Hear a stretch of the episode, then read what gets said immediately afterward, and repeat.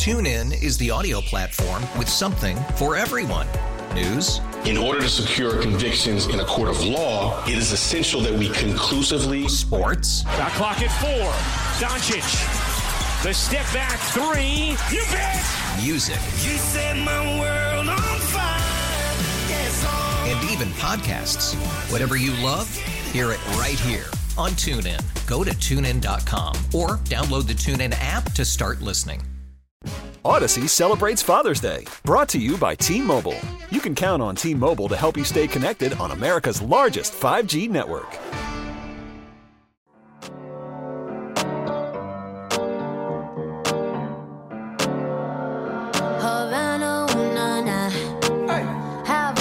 Welcome back. It is Hardline here on News Radio 930 WBEN. Joe Beamer, Brenda Alacy, and right on time, the former host of the show, Kevin Hardwick.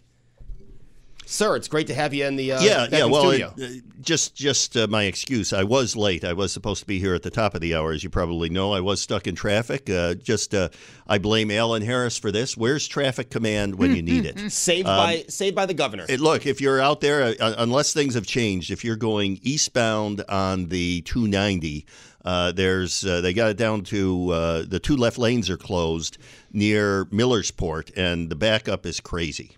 Ah, well, this traffic report brought to you by There you Kevin go. Hardwick, Yeah. Kevin Erie Hardwick. County legislator, Canisius College professor. Kevin, you are so full of knowledge, and we have just a little bit of time, so I really want to pick your brain uh, with the primaries.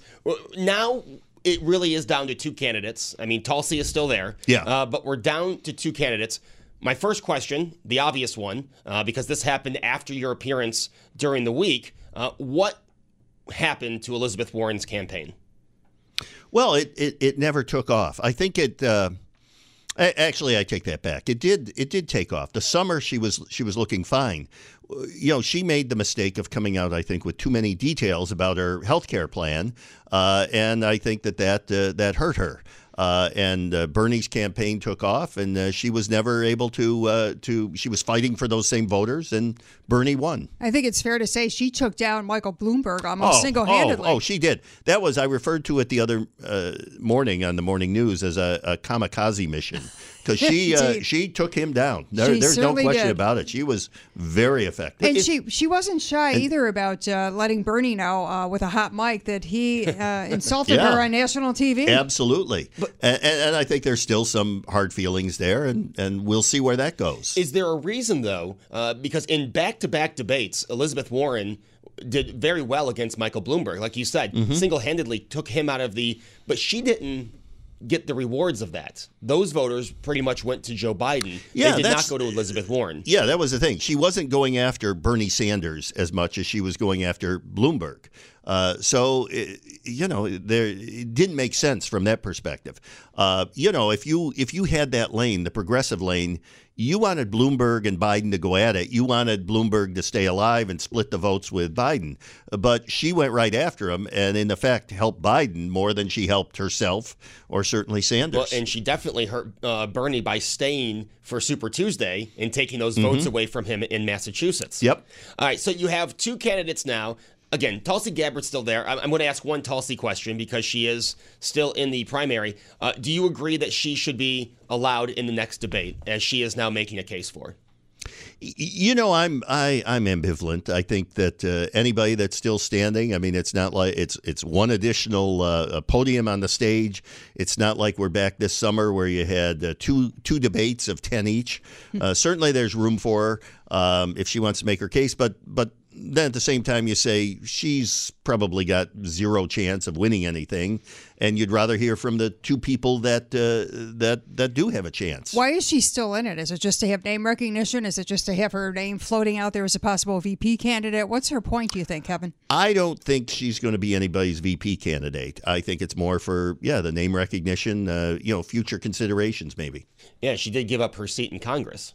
So she's got nothing going after. Uh, I mean, I after think if you want to talk about VP, I think you saw uh, Amy Klobuchar uh, on Yes. Tuesday do a uh, audition for VP. She delivered Minnesota for Joe Biden. I think that that was that was uh, you know that was a that was a big uh, big accomplishment there. And as we saw in 2016, Minnesota will be in play in the general election. I, I, I think it will be, and I think that's important. And, and, and it's not just Minnesota. I think she has that Midwest appeal, and there are a number of states there that she could be helpful in. The other name you hear uh, possibly bandied about for a VP candidate is Kamala Harris, who came out today and endorsed Joe Biden. But I wonder, uh, Kevin, I think, you know, Biden has California probably wrapped up. Now, granted, she's African American, but is she a viable VP candidate yeah, I, over I, I, Klobuchar, I think she is. I say? think she is. Again, not because of California, but because she is African American. She is a woman.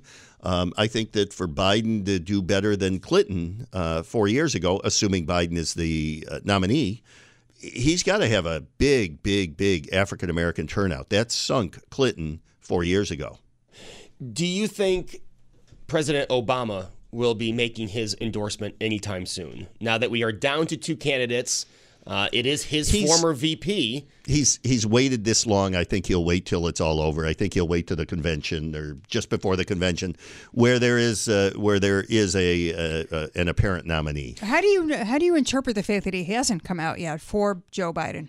Well, I think I think some of his people have said that it's it's the kiss of death if he does that he hasn't done so well in the past with his uh, his endorsements. Um, I don't know. I, I think if you're you know now an elder statesman in the party, um, what's in it for you? You can sit back and let them fight it out, and at the uh, at the appropriate time come in. That way, you don't have to tick anybody off, and and you know you're still Barack Obama.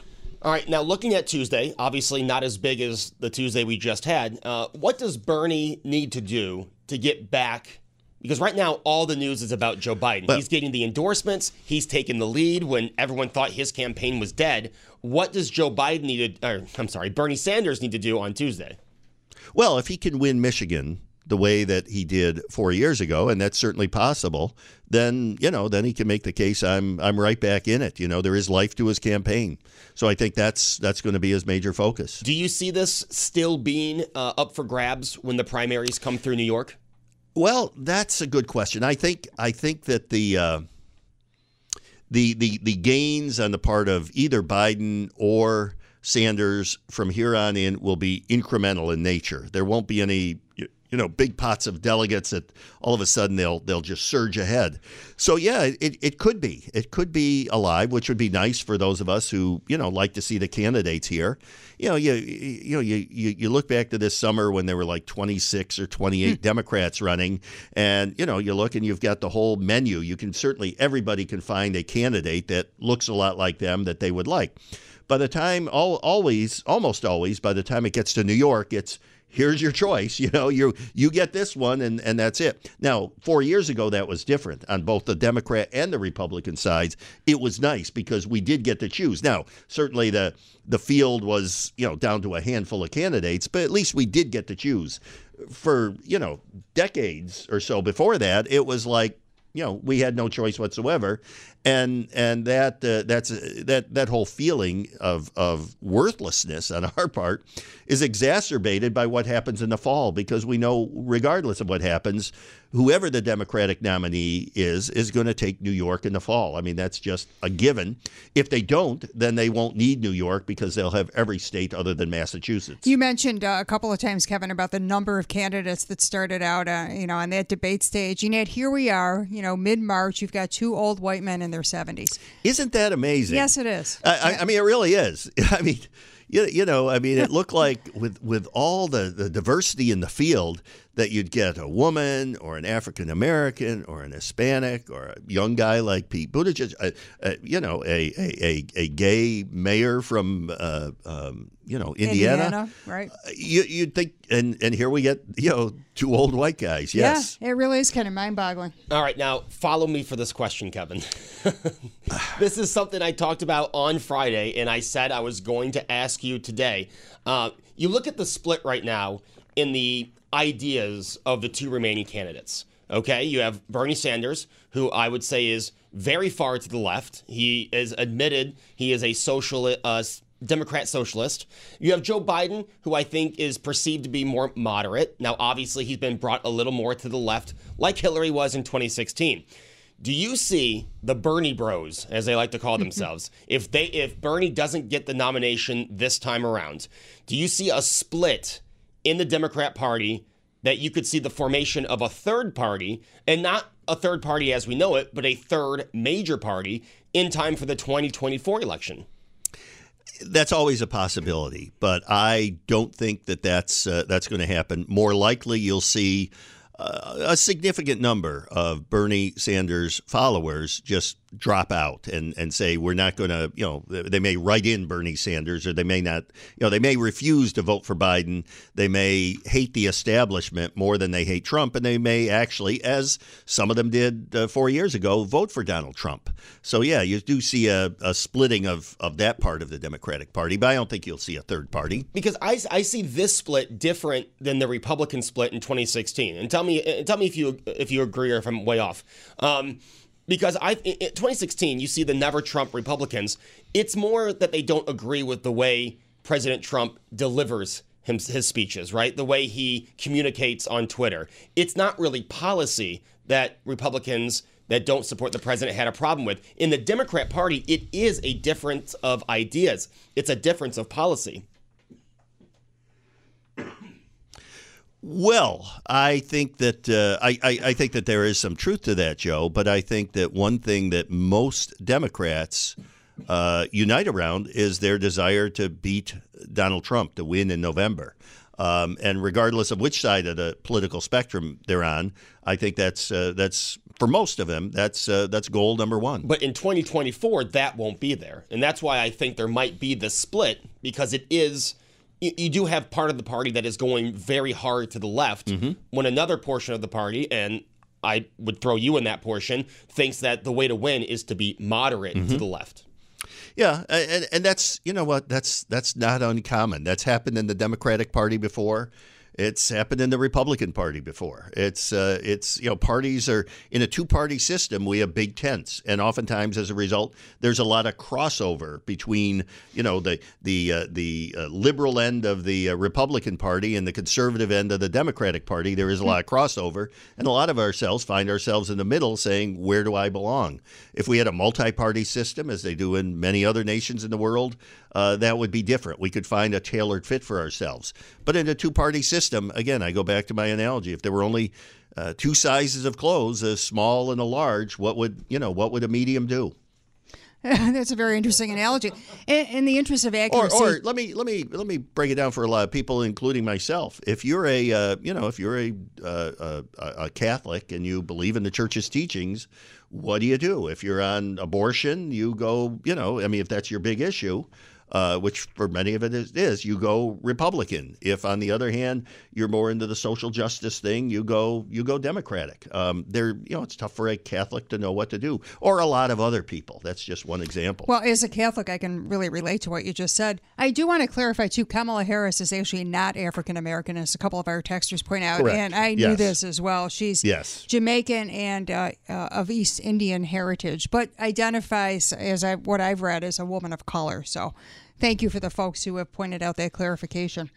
Uh, Kevin, do you think, uh, getting back to New York, you were saying how it's essentially irrelevant in some ways. Uh, do you think that uh, anybody from the Trump administration will come visit in support of uh, Chris Jacobs for NY27? I think there's a possibility, and I think if they do, it's a uh, you know it's it, it, it's uh, another feather in the cap of Nick Langworthy, the state Republican chair. I mean, obviously, Nick went down there, was able to probably get that tweet uh, endorsement yes. for Chris Jacobs out of the president, and it's not out of uh, out of the question that he, you know, he'd get the president to come in here.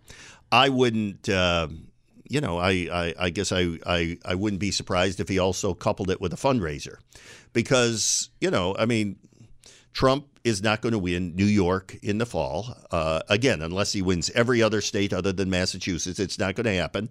So he's not going to be here campaigning for himself in the fall. He may come here to raise some money, however, because there is a lot of money in New York, especially downstate, and uh, he can use that money to spend in the so-called battleground states. But imagine, uh, you know, in a deep blue state like New York, Trump being here, and I'm sure a lot of people would turn out for him. Just the optics, I think might be worth his while. And especially since he likes to draw crowds and he's, a, in my opinion, a showman when it comes to those types of crowds. Yeah, but he could get those crowds anywhere, and In a know, deep the- blue state? No, well, wh- why? Why would you? I- I don't think uh, when, when it when it's showing up on Fox News that he's giving this speech. I don't think that under it the the, the character generator says in a deep blue state. No, I but don't- it would say New no, You York. just see Trump saying doing Depends his thing, and a lot of people behind him supporting him. Depends on what I, show. I think I I, think I- I think there are enough other states that he needs to be in. Uh, on a regular basis, and there's only so much time between now and November. I think you want to go to those battleground states and have those rallies. Let me follow that up. Uh, if you're the president, uh, what is your game plan to get 270 in November? Where do you see the likelihood of him getting those votes? Do you see the same states going Trump in 2020, or is he going to need a different path to 270? I, I think the path is going to be similar. There may be a few other states that depends on who the nominee is. Obviously, there might be a different path if it's Bernie than if it's uh, if it's Joe Biden. Uh, but I think he, I, I think you'll see a lot of playing defense. I think he'll have to protect the states that he won, that no one thought he would win. Certainly, uh, you know, Michigan and, and Wisconsin and Pennsylvania were key in that regard. He's going to have to keep uh, keep Florida. I think Ohio is probably relatively safe, although it's you know Ohio, you never know. Uh, but I think he's going to be protecting the states that he that he he won. Do you see any state he didn't win in 2016 in play for him tw- in 2020? Or is that a stretch? Uh, No, there there may be. You never know, and and we may never know. I mean, I didn't think that, uh, and and nor did the Clinton people think that Michigan was in play or that uh, that Wisconsin was in play because she didn't go there. I mean, and in the end, that was just political malpractice on her campaign's part. Uh, but again, those, those there there may be something there, and, and we may just not know about it now. Again, I think it it, it, it will depend on who the uh, opponent is. There might be a different path uh, if you're running against Biden than if you're running against Sanders. Do you think that uh, Michael Bloomberg's money will play a role in this? What, what do you think Yeah, I do. I think uh, I think uh, if he if he follows through and he forms a super PAC or something, and uh, you know campaigns in effect on behalf of the Democratic nominee, yeah, that's. Uh, I hopefully he'll get a better return on his investment than he did on his own campaign. but I think he can make a difference there. Sure. And also uh, another guy. I, I, I t- call me old school, but I, I, I still think money matters and you can buy elections. I'm sorry. well, it didn't work for him. No. I know that. What I know about that. Tom That's- Steyer, Kevin? Is that another guy that you think might have a role in this, or is he pretty he might much do you less or think- so than Bloomberg, only because he, you know, was willing to spend less. But he might certainly Fewer you know, he's- billions? he's been out there for some time. Yes, for sure. All right, let's uh, take a look locally at the NY27. That's uh, Mm-hmm. a few months away. You've got the debate, which will air right here on WBEN at the beginning of April. Are- there any? Is there any polling on this race? Because I haven't really seen Uh, any. No, well, I have, I'm sure there's polling, but you and I haven't seen it. The campaigns obviously are polling, and the parties are polling, um, but we haven't seen it. Um, it's you know, it's it it all depends on turnout, of course. And even at that, uh, Nate McMurray, the Democratic candidate, has a very, very narrow path to victory, and I think he knows that.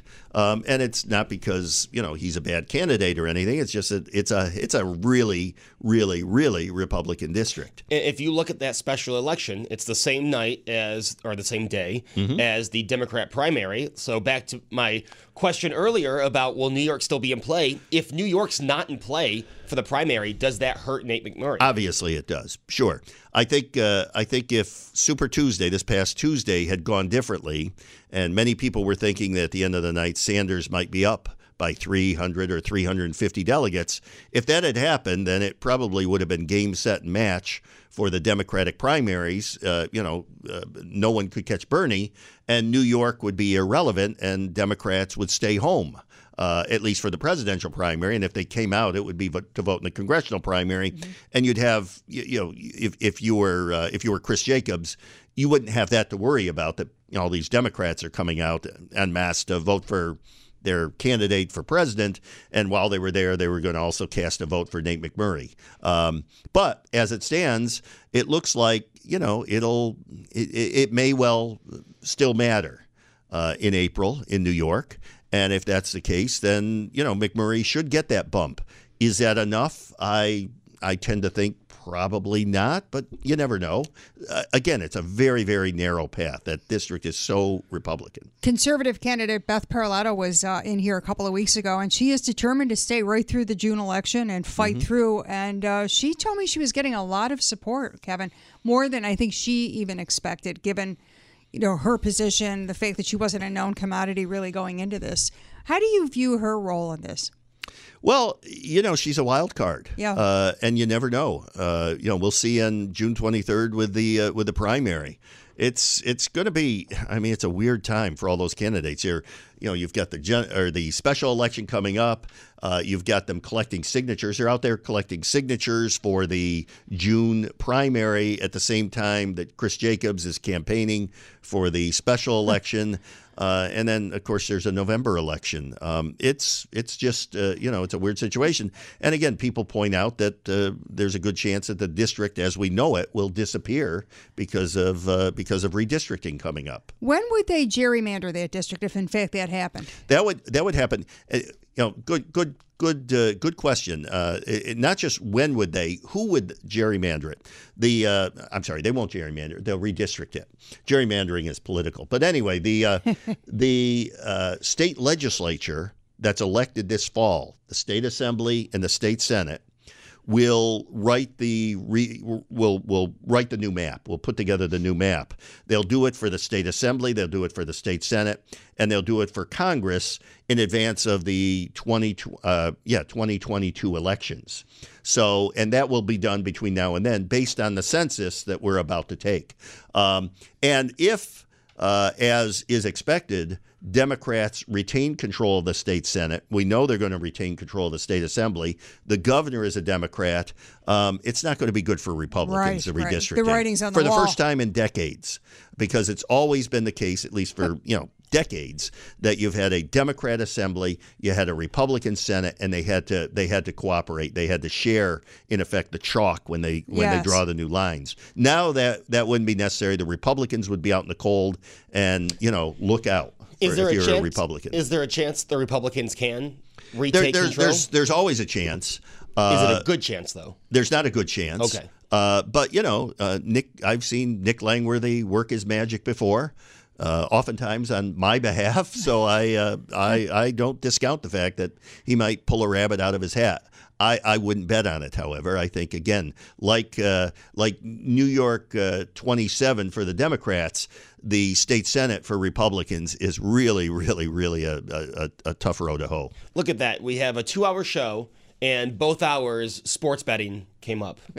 In each Imagine hour. that, Joe. Yes. Well, Kevin, thank you so much for coming in. You're welcome. It was a great show. Mickey Kearns in the first hour, uh, Andrew Cuomo's press conference, and Kevin Hardwick. Jam packed. Kevin, thank you so much. You're welcome. And I will. Uh, I will be back on Friday. Brenda will be here on Sunday. I am going to be in New York, not getting the coronavirus. Let's hope not. Uh, also, Brenda and I will be at the Taste of Education on Tuesday. Hope to see you there. I got my bib dry cleaned. I'm ready. I'm ready to go. This is going to be great. I'm very excited. Coming up next is Meet the Press. After this quick break, we will see you all next week here on WBEN Buffalo. Tune in is the audio platform with something for everyone. News, In order to secure convictions in a court of law, it is essential that we conclusively sports, Shot clock at four. Doncic. The step back three. You bet. music, You set my world on fire. Yes, and even podcasts.